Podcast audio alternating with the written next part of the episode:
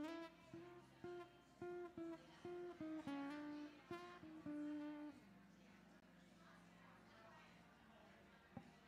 you.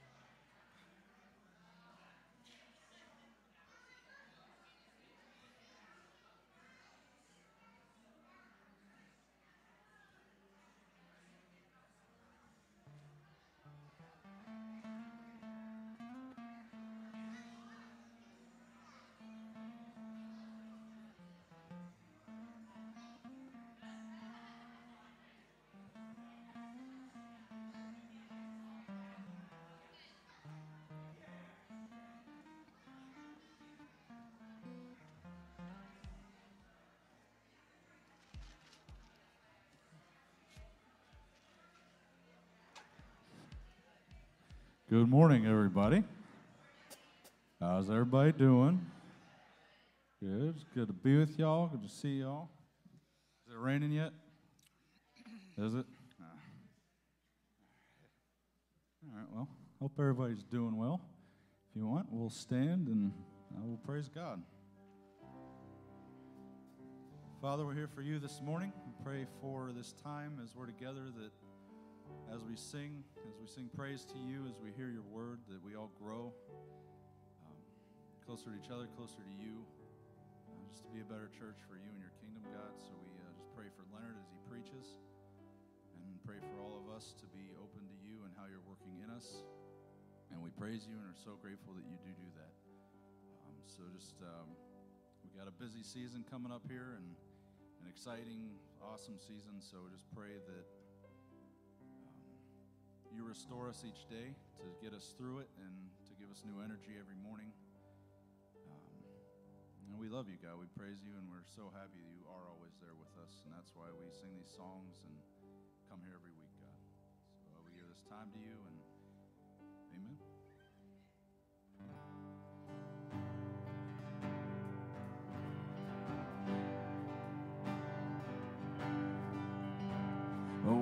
worship the King all glorious above, and gratefully sing his wonderful love. Our shield and defender, the ancient of days, pavilioned in splendor and girded with praise.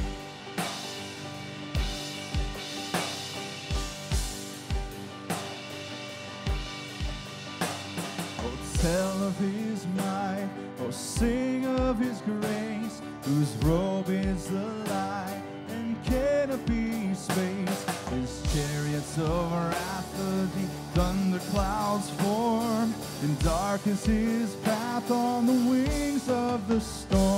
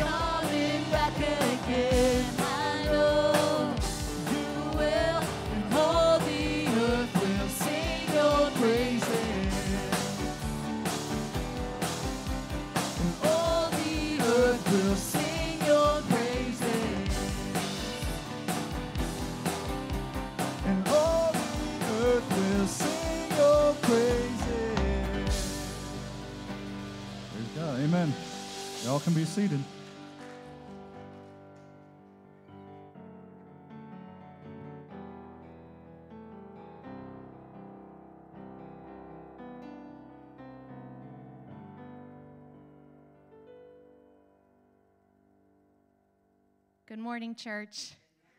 How is everybody today? Good. Well, I'm so excited because I've been waiting all week to tell you about someone very special. I'm so excited about it. So, if you want to go ahead and put up the first screen, I want to tell you today about a very special lady named Mary Alice. Mary Alice is my beautiful and wonderful grandmother. So, you can put up the next slide. This is her. Isn't she beautiful? This is me a few years ago with her. Well, Mary Alice was a farmer's wife. She was a silent saint. I always call her a silent saint. If you don't know what that is, it means that she isn't famous. She didn't write any big novels. She was just a silent saint. On this side of heaven, she was mostly unknown. But I know when she arrived, she was told, Well done, good and faithful servant. She was a silent saint. She loved the Lord with her whole heart. She sang awful. She had a horrible singing voice, horrid. Uh, she didn't care. She always sat, stood in the same pew every week of her life and sang her heart out. It was horrible and beautiful at the same time. Um, she grew the best strawberries in the whole world. They were so divine you would swear they were from heaven themselves. Um, and she did my favorite thing. She rescued and adopted my wonderful dad, who we love and adore just as much. All right, so the next slide. So I'm going to tell you four things that Mary Alice took very seriously. She was light and bubbly and funny, would hug you so hard you were sure you were going to burst. She was always happy and joyful, except for four things that you did not mess with her about. Next slide. She was very serious about mealtime. You showed up on mealtime, washed and ready, and never in her entire life was it served a minute late. Somehow, amazing. Mealtime, very serious. The color red was her favorite. She loved it and she wore it every day. And at this age of my life, I wonder, why don't I do that? It made her happy. She wore it every day. She would tell you and could prove that Jersey cows were the very best. And you did not speak otherwise. And the last was that Ohio State football.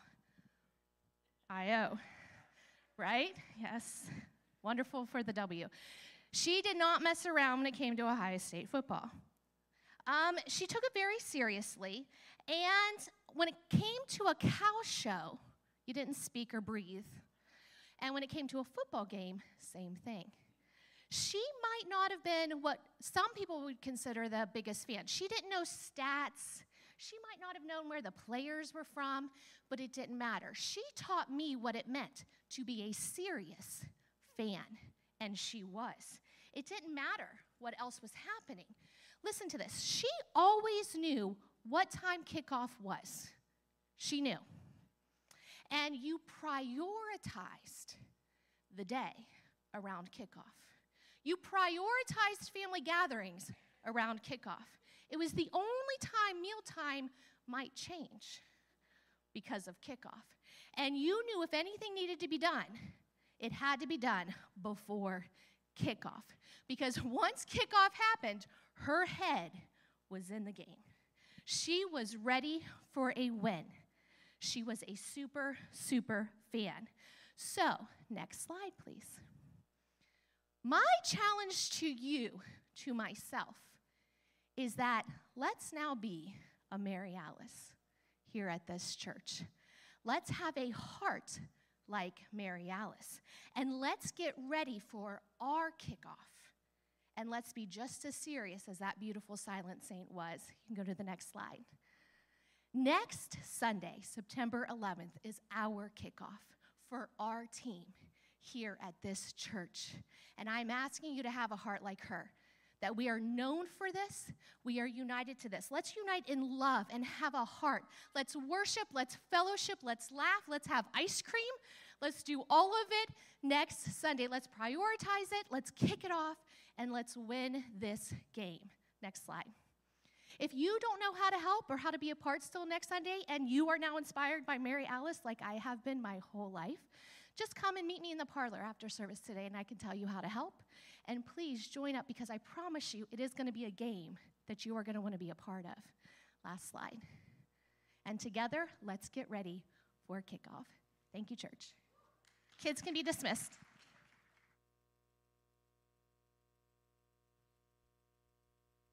All right, we could just take up an offering and the service right there. Good job, Amy. Appreciate that. Should be a lot of fun as we uh, get together. Uh, we had a gathering last Sunday, uh, and it was uh, it was awesome. And I know that as these things unfold, it's just so cool to see people engaged again and the church come alive.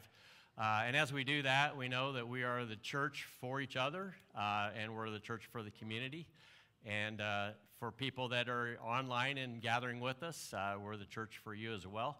And so we hope that uh, as God moves through uh, this morning, that uh, He can continue to give us instructions on the road ahead, uh, maybe a word of encouragement along the way. Uh, but whatever it is that you need, I know that God is more than able to provide. Uh, so I want to just sort of start off here for a minute with any prayer concerns or any prayer needs that you might have. If you look on the um, on the, uh, on the uh, handout that you were given, there is a QR code that you can scan with your phone. And if you ever need to put anything uh, down uh, for prayer concerns, needs, ways that we can help you, uh, that is one place you can go to if you're tech savvy. And most of us are, if we're not, we're learning. And uh, the other is just old school, pull one of us aside that look like we know what we're doing. And we'll try to direct you or help you or pray with you, whatever the case may be. Uh, but uh, just wanted to um, uh, lift up a few things. Um, just wanted to mention Don Wolfgang is um, going through a long road, and we want to just lift Don up in terms of uh, him getting some repairs done to his heart and then, and then some additional things that he's looking ahead to uh, in terms of um, some other procedures. Uh, so please keep him lifted up. And I know Rod doesn't want me to mention it, but um, in, in a few weeks he's going to be getting a knee replaced. And a lot of you have been through that, and maybe you could just come alongside and say, you know, it's, uh, it's going to be okay. Um, but uh, keep him lifted up as well. Uh, anything that you brought into this room today that we can be praying for, uh, feel free to share. If there's anything on your mind or your heart. Joe Carroll, Joe Carroll Gray. It is so good to see you.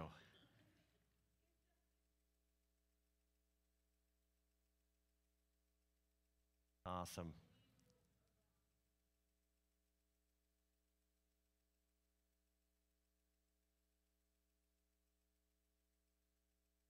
Okay, don't make it too long. Is that what you said?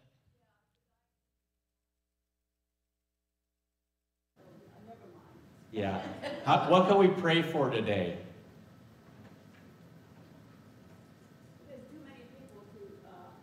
To lift up? Okay. Yeah.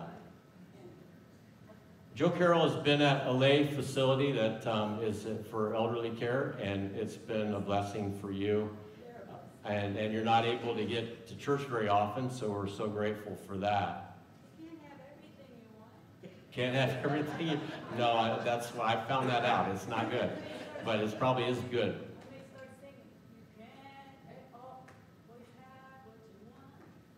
You got the spirit, don't you? Yeah. You can't expect it immediately. Yeah.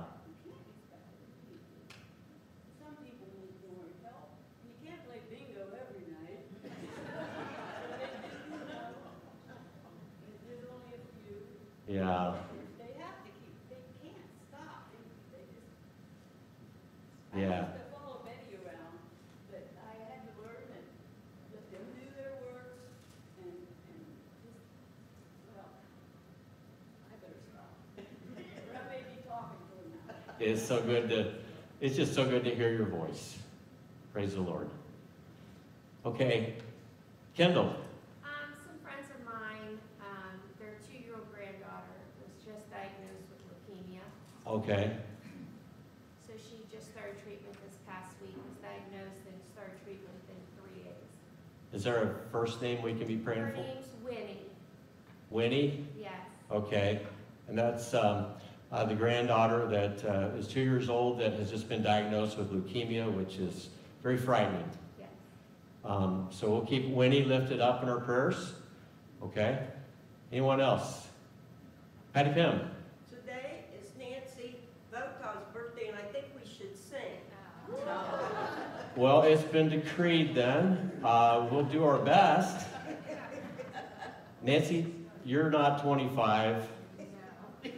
More like 26. At least that person inside of you. I know you well enough that you're youthful. But we won't pry into where you're at on the timeline other than to say happy birthday for sure. But yeah, we'll sing it. I mean, we haven't sung it in a long time, and um, we can sing it a cappella, but somebody better sing because I'm not going to be just stuck up here. So we're all going to lift you up in, uh, in, in a happy birthday thing. We'll just, there's any other birthdays in here, this goes out to you as well. So here we go. Happy birthday to you. Happy birthday to you. Happy birthday, dear Nancy. Happy birthday to you. And many more. Very good. Very good. I hope that wasn't recorded. Okay. Anything else you guys got? Is um, I did want to mention there there was a I guess a shooting or shots fired or something up at Canfield last night. I know that was kind of on people's minds. Uh, Brittany shared, um, you know, her dad Dave uh, works up there uh, whenever the fair occurs, and uh, he was kind of in the middle of that. But everybody's okay, right?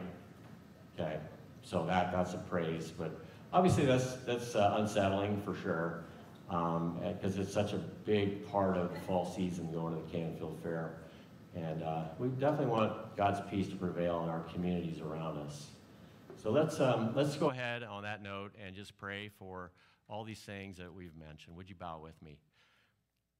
Our Lord Jesus, we know that you are you are in control, that the that the, that the boundaries of our humanity are, are, are, are constrained by your mighty hand as the ruler over all. But yet, we also know that um, we live in a world where we have the ability to choose, and sometimes we choose wisely, and sometimes we choose destructively. And we are grateful, Lord, that you have given us just a revelation of who you are through your word and through the testimony of the people that have gone before us. And we have a sense that uh, there is a better day ahead. And we know that even as we pray the Lord's Prayer, that your kingdom come and your will be done on earth as it already is in heaven, that you want us to be salt and light to a world that is broken and in decay and, and, and estranged from you. And we feel those pangs when we think about two year old children like Winnie who are going through um, things that uh, right out of the gate just seem so unfair. And we trust, Father, that uh, when it comes to disease and things of that nature, that what Christ has done in that healing power on the cross has the effect of not only healing our souls, but healing our bodies. And so we just pray that um, you, Lord Jesus, would place your hand of healing upon her and just make her whole, and that you'd be with her family and help them in this season to just depend on you to provide and to lead and to give direction on how to best uh, help this young life to thrive. We pray, Father, a prayer of thanksgiving for just things we celebrate, like uh, birthdays and um, just the fact that Joe Carroll could be with us today, and things that uh, we see in front of us all the time. But because we're fixated on the bad, we don't celebrate the blessings of the moment. So, Lord, recalibrate our hearts to see what is in front of us that is good, that is sourced in you, that is truly a blessing and to recognize that there are ways that your creation just declares your praises that we don't always see. Give us eyes to recognize where those acts of your good glory are being manifested. Father, I just pray that as um, we lift up Don Wolfgang to you, we just ask that there would be healing for him on the road ahead and for Rod as well uh, as he anticipates uh, his knee surgery, and for anybody that we haven't mentioned. We just want to lift pastorally all of these needs before your throne. And for the things that are coming up in our activities here at church, we pray they wouldn't just be an end within themselves, but the substance of what they're about is a means of building up your people, whether it's um, us as your church or the people that are our guests and people that we're trying to show uh, uh, uh, the way to you towards. And we pray that you would just bless um, the gathering that's coming up next Sunday with our, our, um, our kickoff and with everything that uh, we have just in the small events coming up that are designed to build up your people for the purposes of doing kingdom work as you've called us. And so please just be at work in all of those things because without you, uh, we know they come to nothing. And may you be glorified in that and glorified in your church and in our lives, Father, as we uh, come before your word in a spirit of surrender, that you would find us a people open to hearing and people listening and responding to the things that you have, have um, brought to bear upon our being uh, through your holy word. Uh, so we pray you bless it and bless that time. And we ask, Father, that as you give us a heart and a mind that is calibrated like the disciples who followed your Son here on earth, that you help us to pray the Lord's Prayer with the understanding that it is our operating instructions for who we are as kingdom people. So would you pray with me now? Our Father, who art in heaven, hallowed be thy name. Thy kingdom come, thy will be done on earth as it is in heaven. Give us this day our daily bread, and forgive us of our debts as we forgive our debtors. And lead us not into temptation, but deliver us from evil.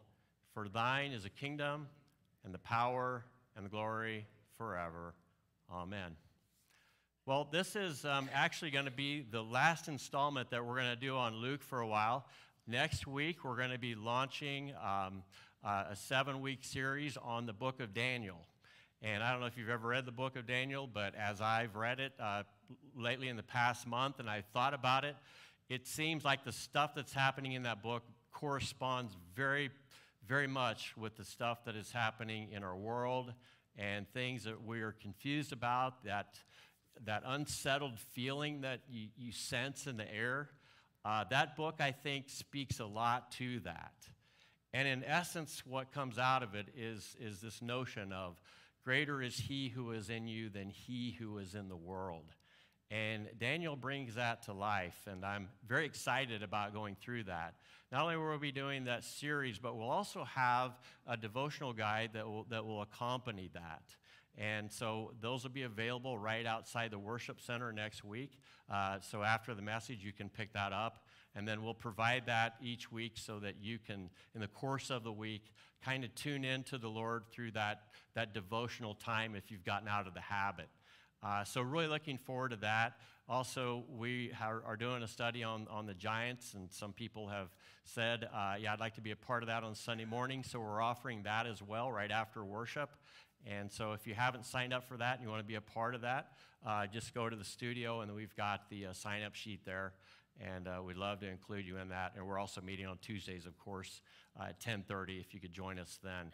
Uh, but regardless, the point is we want everyone to be involved in some kind of community here because we cannot do what is happening in this world and do our faith uh, in, a, in the healthiest way possible without being connected to a community of people of some kind that, that, that we feel comfortable in, that we know we can trust, and that we'll be encouraged by. And we want to see that happen through our church so that we can be strong. Um, so there are other things coming up, of course. Uh, so look in your um, look in, in, in your um, uh, announcements, and you can kind of tune into the things that uh, that are coming up, and some of them very quickly.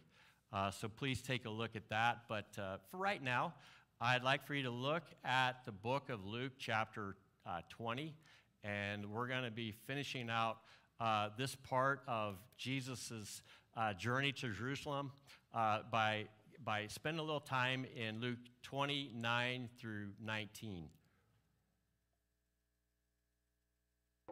So in this um, in this telling, it, it, it, really is starting to escalate. The intensity of what is happening uh, in Jesus' life, it's all kind of coming to a head. And my hope is, as he's going into Jerusalem, we all know if we know the gospel story, um, and if we don't, that's okay. Uh, if, as he goes into Jerusalem, he's getting ready to encounter his fate. Uh, he's going to be arrested, he's going to be beaten, he's going to be tried, he's going to be put to death. But we know that it doesn't end there. And so, what I'd like to do is in, in, um, it, it, it, at, at, at the beginning of the new year, pick this back up. That way, we can move right into that conclusion of this escalating story as we move into Lent and then into Easter. So that's sort of a little bit of a timeline on studies that we're doing and Advent coming up, Daniel and Advent, and then uh, off to um, Lent. Can you believe it? I mean, it's already like September what? What is today, the 4th? September 4th. I mean, it's like the earth is spinning pretty fast.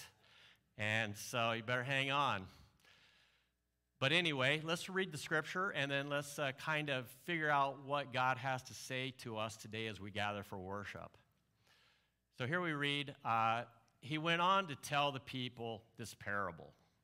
And the backdrop to this setting is he was just challenged by the religious leaders regarding his authority and where he gets it. And if you, if you heard the message last week, we, we tracked that a little bit. And if you haven't, feel free to YouTube it, it's available still.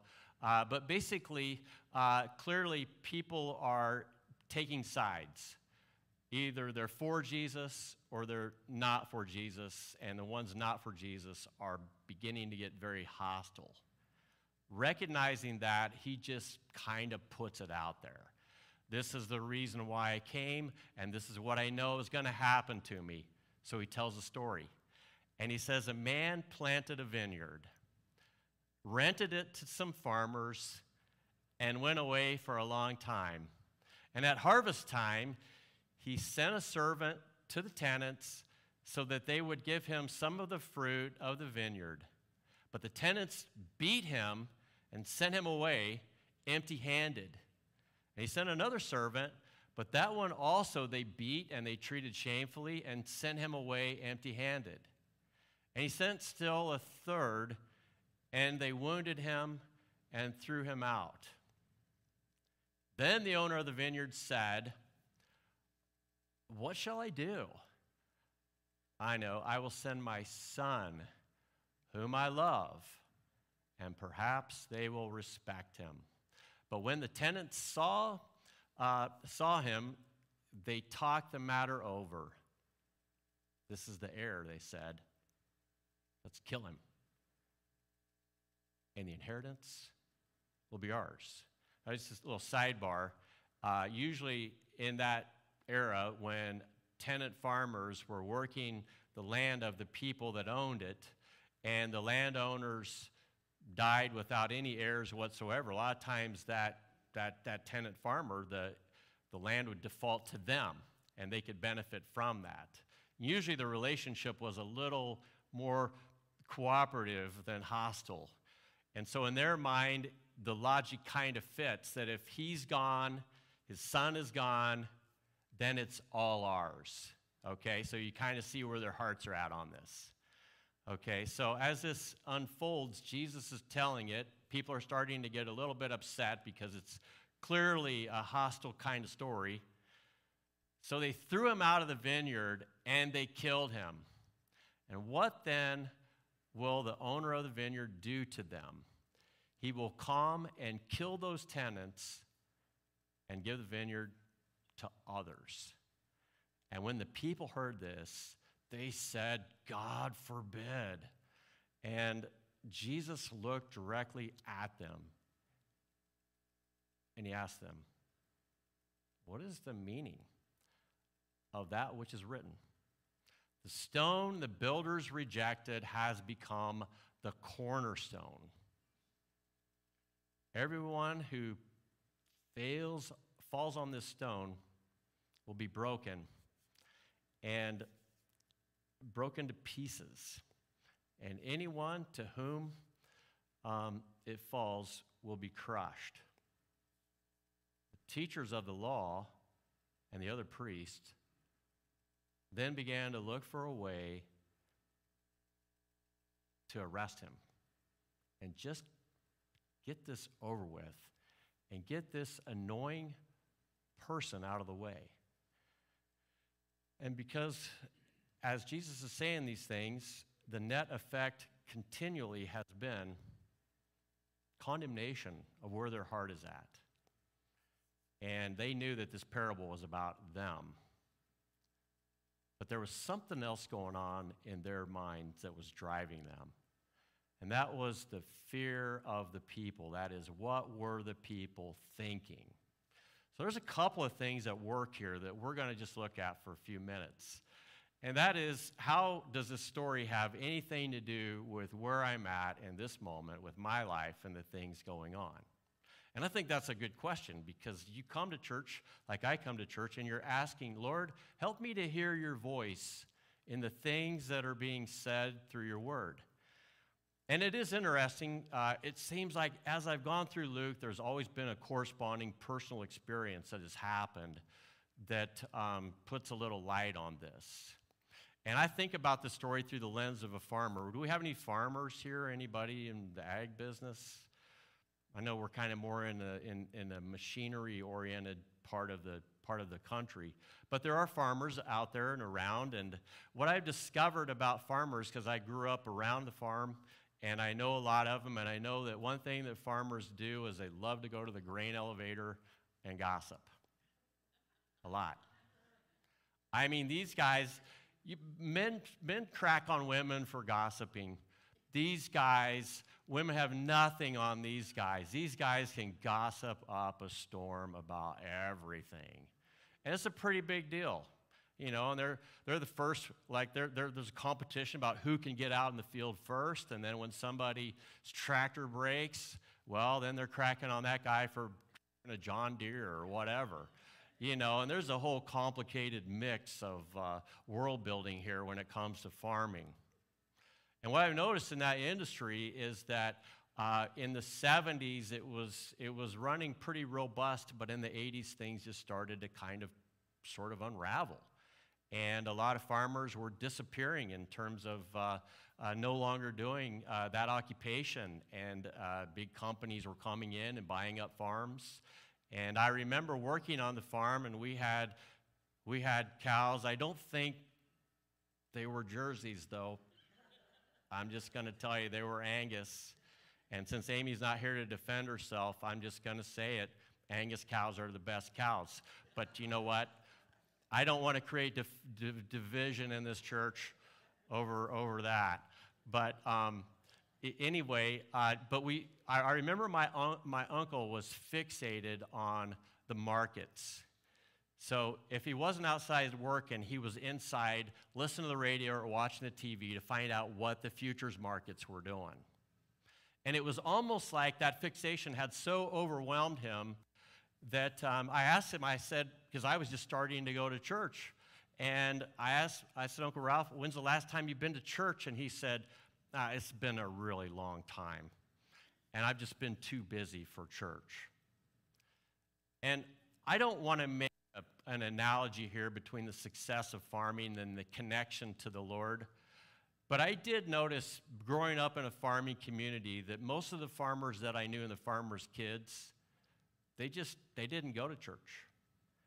God really wasn't like somebody that they thought was a serious part of their day, other than in an emergency, they might say, Hey, pray that we can get some rain or something. And I knew other farmers that were very godly and very faithful and served as elders in churches and things like that. And it was sort of like a divide. Either there were farmers who were deeply committed, or there were farmers who had really no interest in things like that.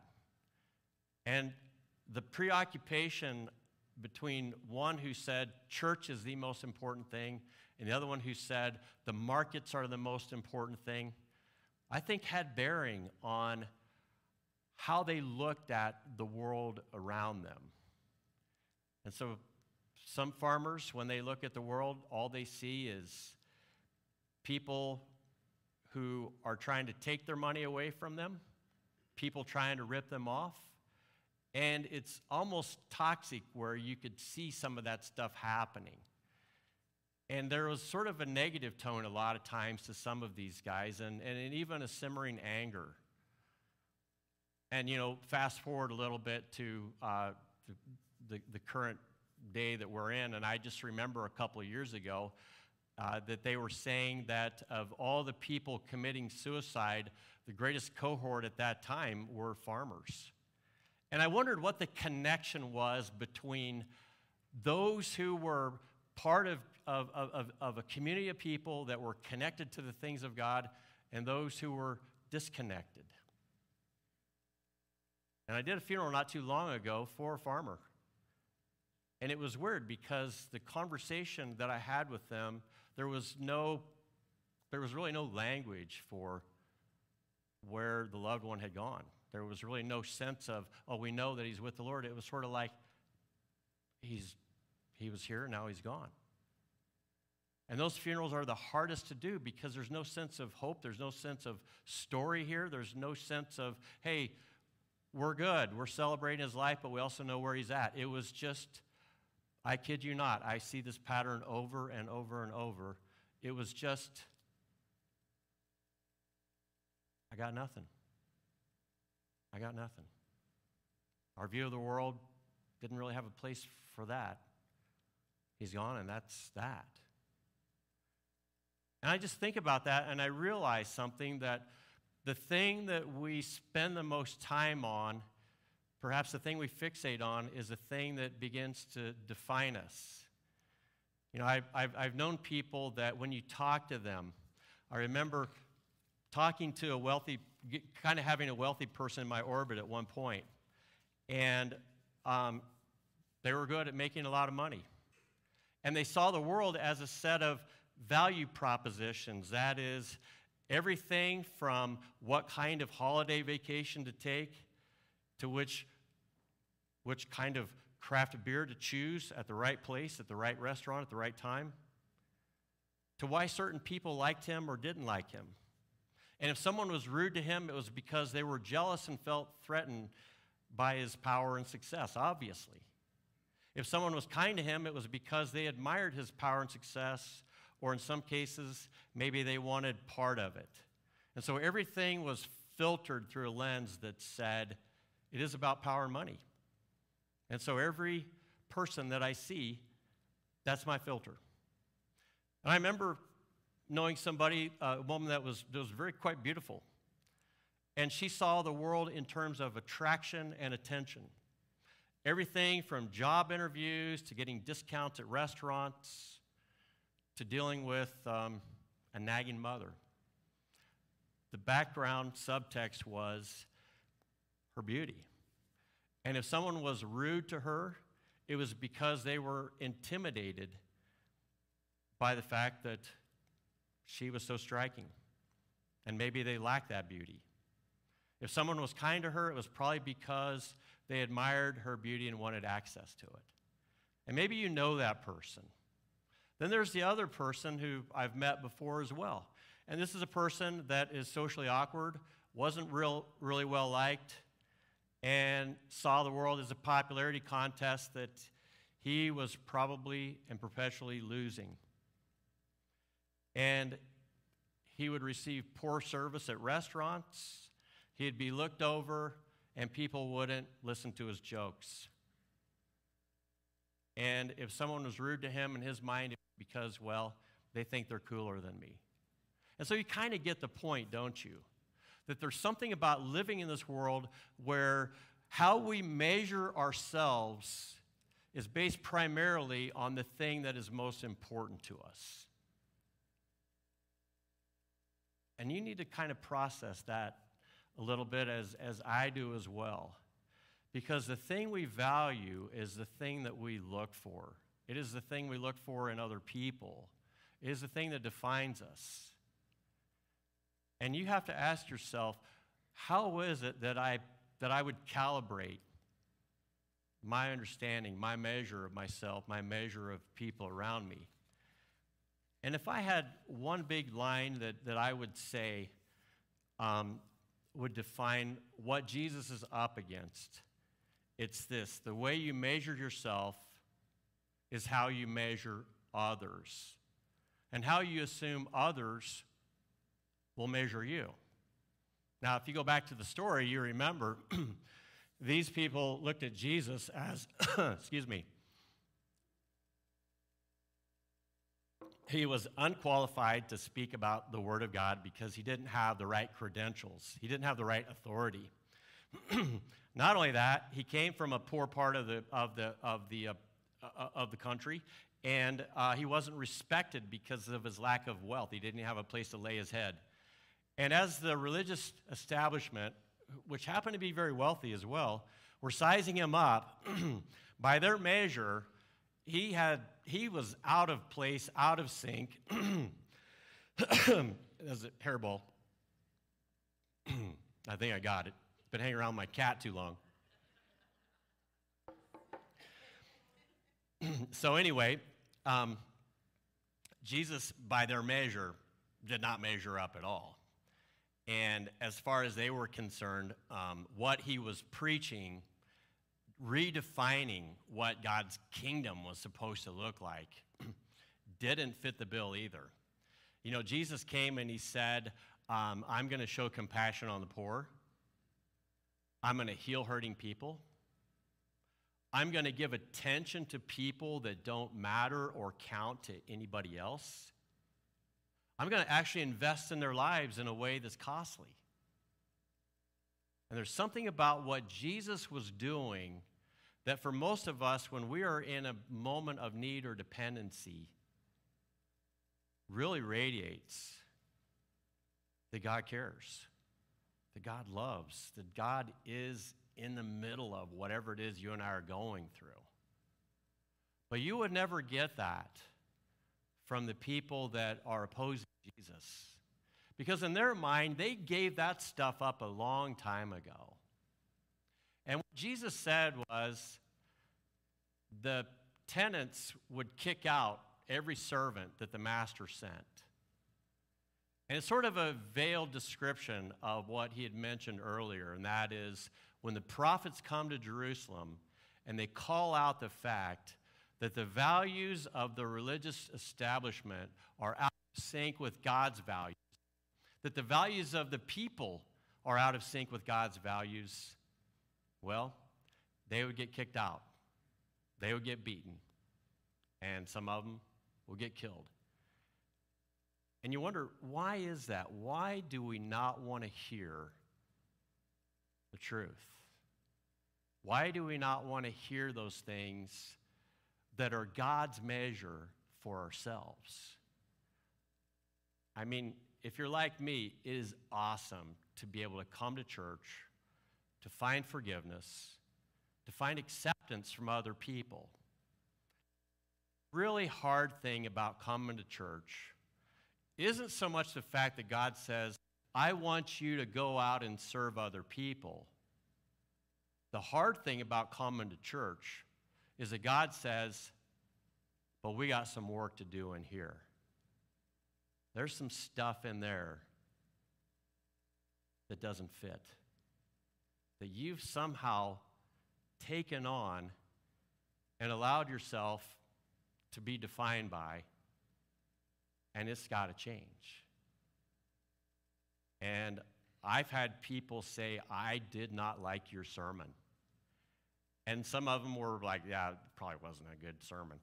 But oftentimes, I think it's because it strikes a chord and it says something that they didn't want to hear. And when it does, shoot the messenger. And that's essentially just a pattern that Jesus says happens when somebody brings the good news. It's great news until God challenges you and I to change our hearts.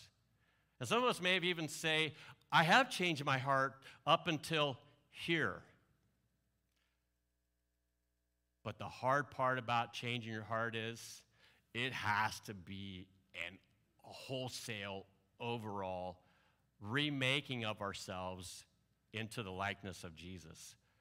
God's not going to stop with any of us until that happens.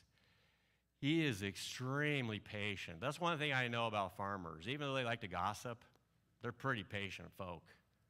I mean, they know you plant in the spring and you harvest in the fall, and you just got to wait. And God says, with you, I'm waiting.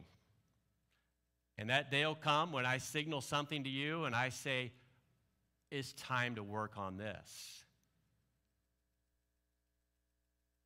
And what I find in this encounter that Jesus is going through on sort of a macro scale is what I believe you and I go through on sort of a micro scale.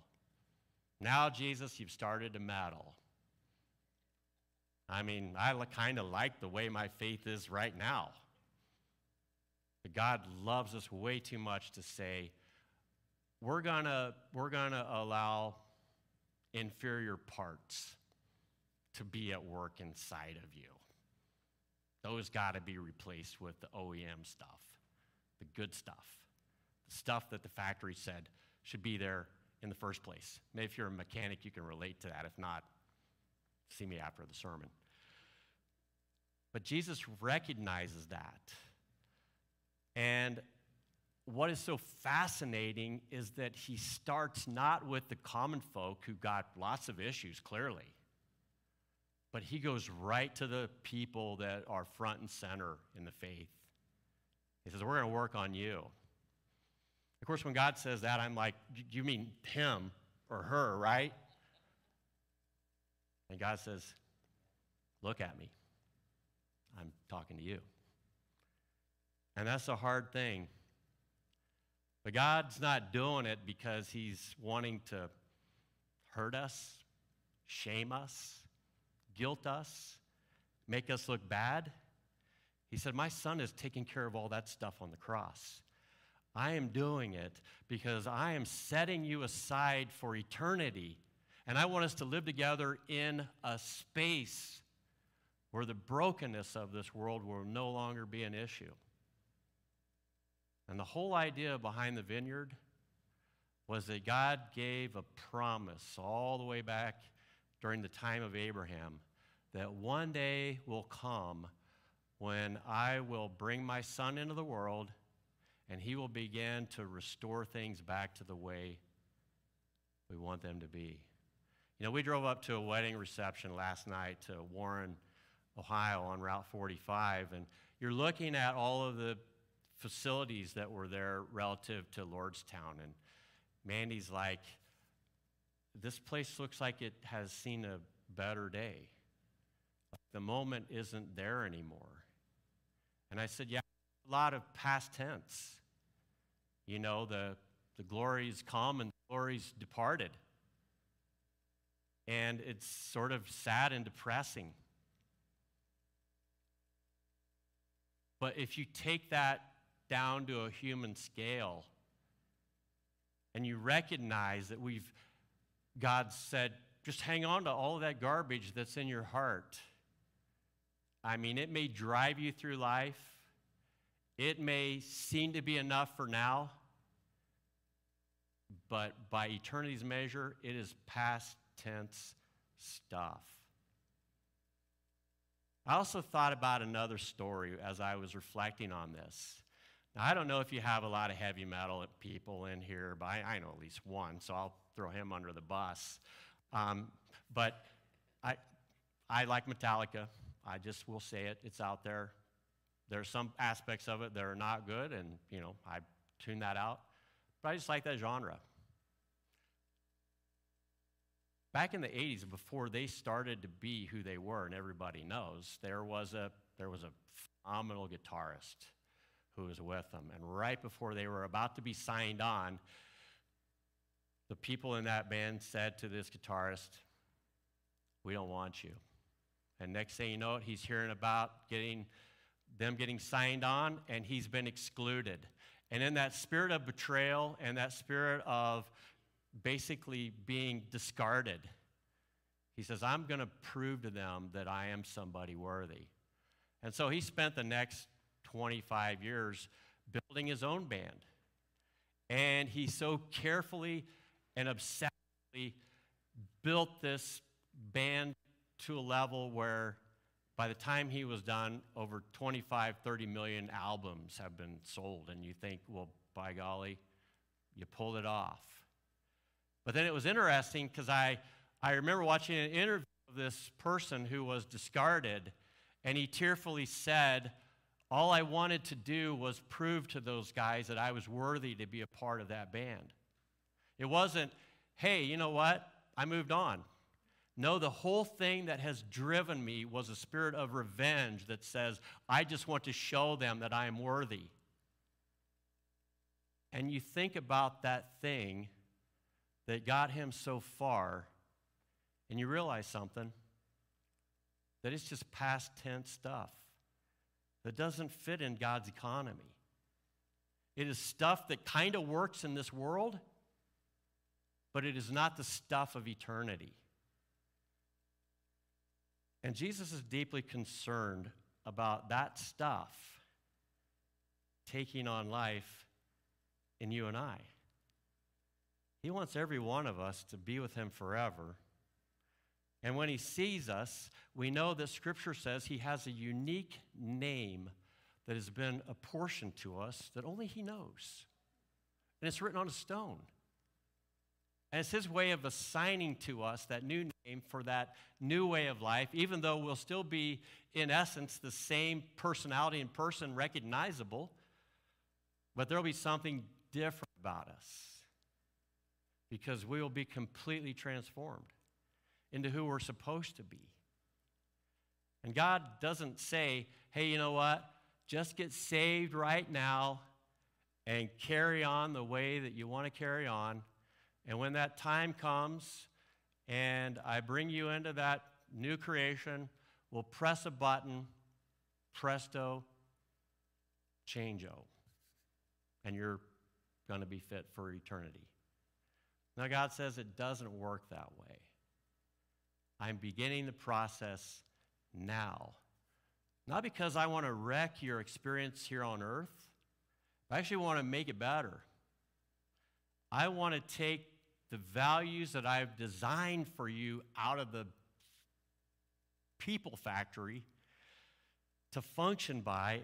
I just want to put them back into place. You guys ever read the owner's manual in your car? Not unless you have to, right? Oh, I was supposed to get an oil change 50,000 miles ago. I, hmm, that's, I probably should have read the manual.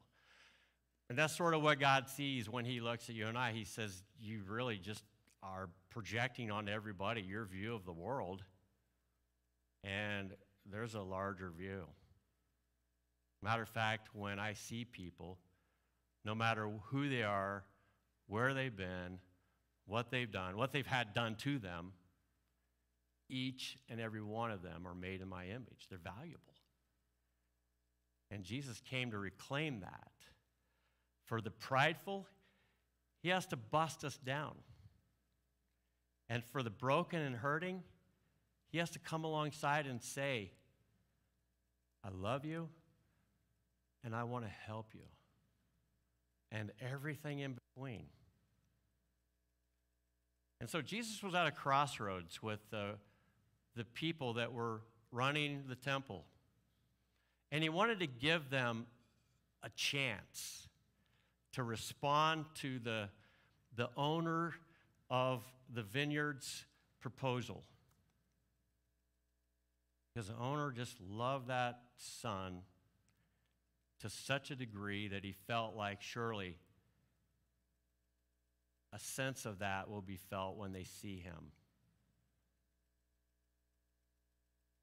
But what they valued was far different and far more obscuring of their ability to see him. And sometimes I think God checks us a little bit, and we have a come to Jesus moment. And God says, You value that too much. Too much. And we got to put that in its right place. We got to right size that thing. And I don't know what that thing is for you. And there's really a couple of responses. No, it's not going to happen. And then one day we're just going to break. And all of a sudden, we'll see where Jesus fits. And then we're like, oh, we rejected him, but he, he actually belongs right here. Here's a trivia question for you. In 1920, where was the largest sandstone rock, sandstone quarry in the world? Anybody know? Amherst, Ohio. True story. Buildings all over the United States and around the world have stones from Amherst, Ohio. Quarry people would go in there, and day and night, practically, they would be carving this stuff out of the rock, getting it ready to be set on uh, different foundations and creating structures like post offices and libraries and public buildings and private uh, skyscrapers, you name it, that place. But when you look at pictures of it today, you see kind of some stones that were left behind. And Jesus kind of tells a story from Psalm 118, which is a psalm that when you would go to the temple, you would follow the king, kind of the imagery was, and you would be chanting Psalm 118. It was kind of a, a processional psalm to go up to the temple and worship. And Jesus is uh, quoting this psalm left and right. He quotes it in, uh, in, in, in Luke 13, and he quotes it again in Luke 19, and now he quotes it a little bit differently. Because when he quoted it before, it said, Blessed is he who comes in the name of the Lord. And it's a good word. And it's offered twice to show that Jesus is coming and everybody that accept him, accepts him finds blessing. But then Jesus quotes another part of the psalm and he says, The stone the builders have rejected has become the capstone. And he gives a word of warning that when it arrives, it has a way of crushing you if you don't put it in its proper place. And don't get me wrong, Jesus is not intending to be violent, but he's saying that the absence of Jesus from our life will have a crushing effect. And the city of Jerusalem, two, de- two generations later, or generation later, Jesus is not there and not one stone is left on another. But the reason why the imagery is important is because in the quarry, there's all these stones that are dedicated for different parts of the building project. And then there's this one that somebody says, uh, we can just leave that one over there. So they get the building all put together in the right place, in the right proportion, every stone going every place that it belongs. And then all of a sudden, there's this spot at a very critical part of the structure, and they're like, we're missing a stone. And without a stone that is of that unique size and, deny, and, and, and design, without something that will fit there, this whole thing doesn't work. And then they go back to the quarry and they look again and they're like, oh, we didn't see it. We thought that was something else. But that, in fact, is the stone that's going to make this work. And I think when Jesus was doing the good business that he was doing, a lot of people were sort of like, we're not sure where he fits. Some of us were saying, he fits, but time will tell exactly how. Others have said, he fits, and it seems like the more I recognize how much he fits, the more he makes a difference. Because I'm finding I'm talking to him more in the workplace. I'm talking to him more when I'm having conflict. I'm talking to him more when I feel restless and I don't have peace. I'm talking to him more whenever I just have no other recourse but to depend on God. And funny thing, I'm talking to him more when I just want to celebrate that good thing that has been right in front of me the whole time and I didn't appreciate it. And then there's some of us who say, I don't know what to do with this Jesus. I don't really have a category for him. I don't really have a need for him. And God may be saying to you, Do you remember that time I was I was kind of nudging you. Remember that time when your back was against the wall and you, you prayed and things got better, but you forgot that you prayed? Do you remember that time when you were going through such a struggle and you sensed that, yeah, there is a God, there is a Lord, and He is there? And then life got better and you went on? Do you remember all those times? And then you look backwards and you say, oh, yeah. And maybe God's doing that to you right now. He's just letting you look at the, at the replay so that He can show you I was here, and I was here, and I was here. And I kid you not, I believe with all my heart that that is how God works. He tracks with us more than we would ever know. Probably the greatest thing that came out of my family farm, because it eventually broke up and 11 kids, land went all different directions, wasn't so much Art, the, the patriarch, but it was Elsie, not to be confused with Elsie the cow, but Elsie, my grandmother who was constantly praying for those 11 kids, constantly praying for their grandkids. And I got into a conversation with a cousin of mine, and we were comparing our stories. And it was almost like his story paralleled my own. And he was actually thinking about going into ministry. And then some things happened, and he went in a different direction my jaw was on the floor. And I said, Troy, why do you think that is? And he said, I think it was because our grandmother was praying for us. This kind of comes full circle all the way back to Amy's grandmother. And if I were to ask you the question, would you rather be someone famous and influential for something that doesn't matter? Like, say, being on a reality TV show? I mean, you could have your moment. Or be anonymous and unknown despite working on something that is insanely important. Second one. Joe Carroll, thumbs up for the second one.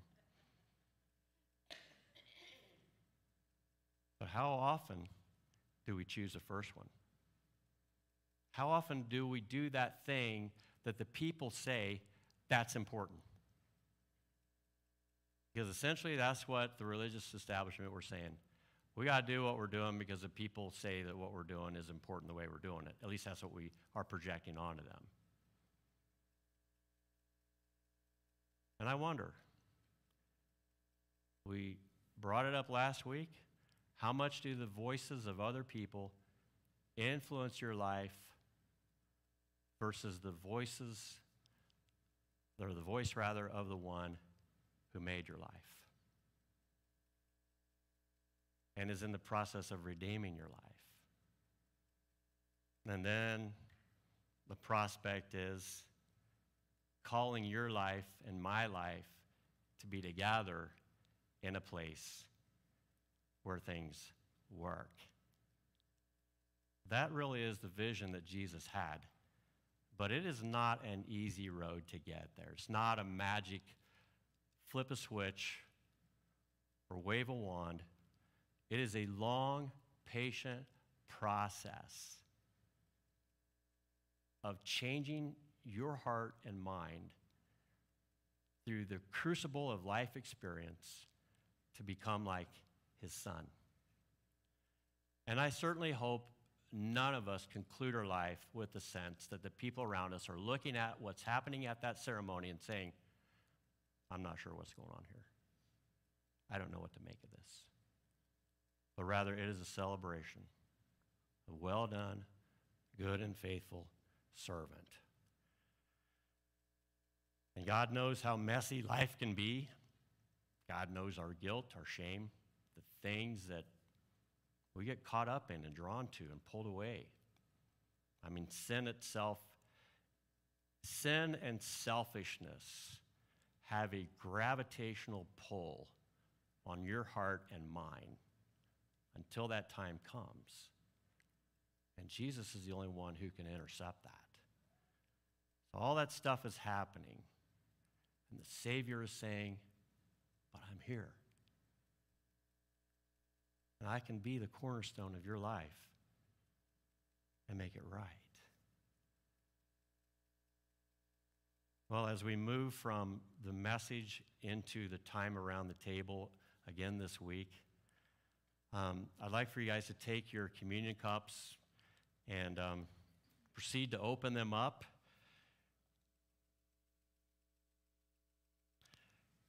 Because as Jesus came into the world and said all of these challenging and wonderful things, he wanted to make it very real for the people that said, I want to follow you.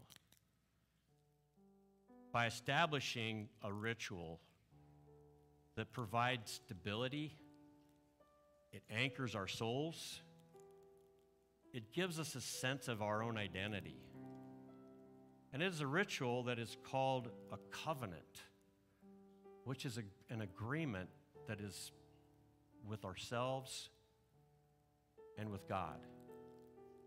Yesterday I did a wedding, and I underscored to the people at the little chapel up in Boardman. I said, God uses this moment that we're celebrating to create a relational agreement between a husband and a wife where knowing people like I do, selfish as we can be and willful, that marriage is not going to last. At least statistics say so.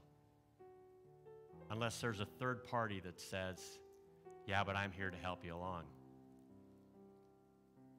And it was so cool to underscore that because I, I've had that, own, that experience myself.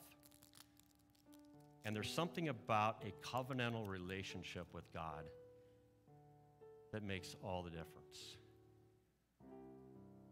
And it starts with a bloodstained cross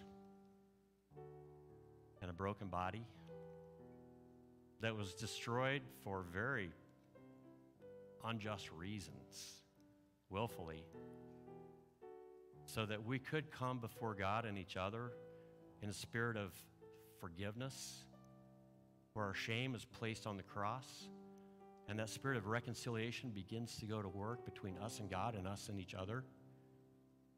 And then we find that we're at this table and there is no one that is better than another. We are all equal at the foot of the cross. And Jesus said, I gave you my body and my blood because that is how deeply I want you. So it's a very sacred moment when we recognize just how significant that is.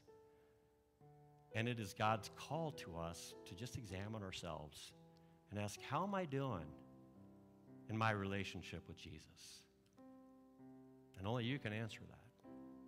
So let's pray. Lord Jesus, thank you for giving us this loaf and this cup, for what it symbolizes in a life given, a life exchanged, for lives that are unworthy and untrustworthy. And yet you have a better vision for us.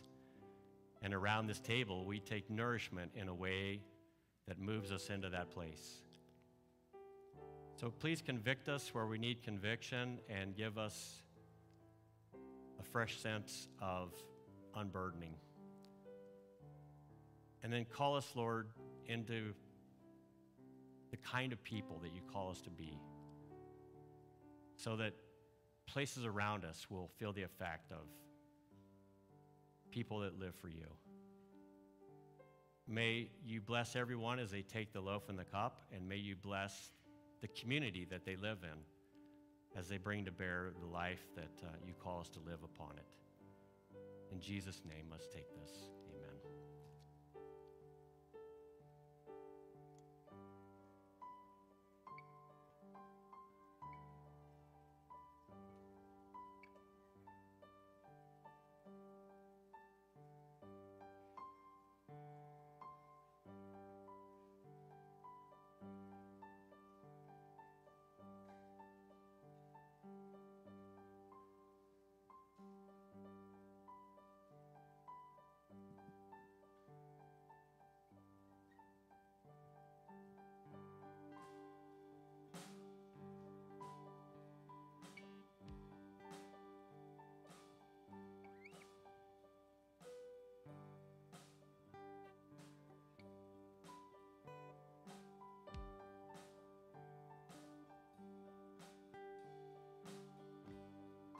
Want, go ahead and stand and we'll close.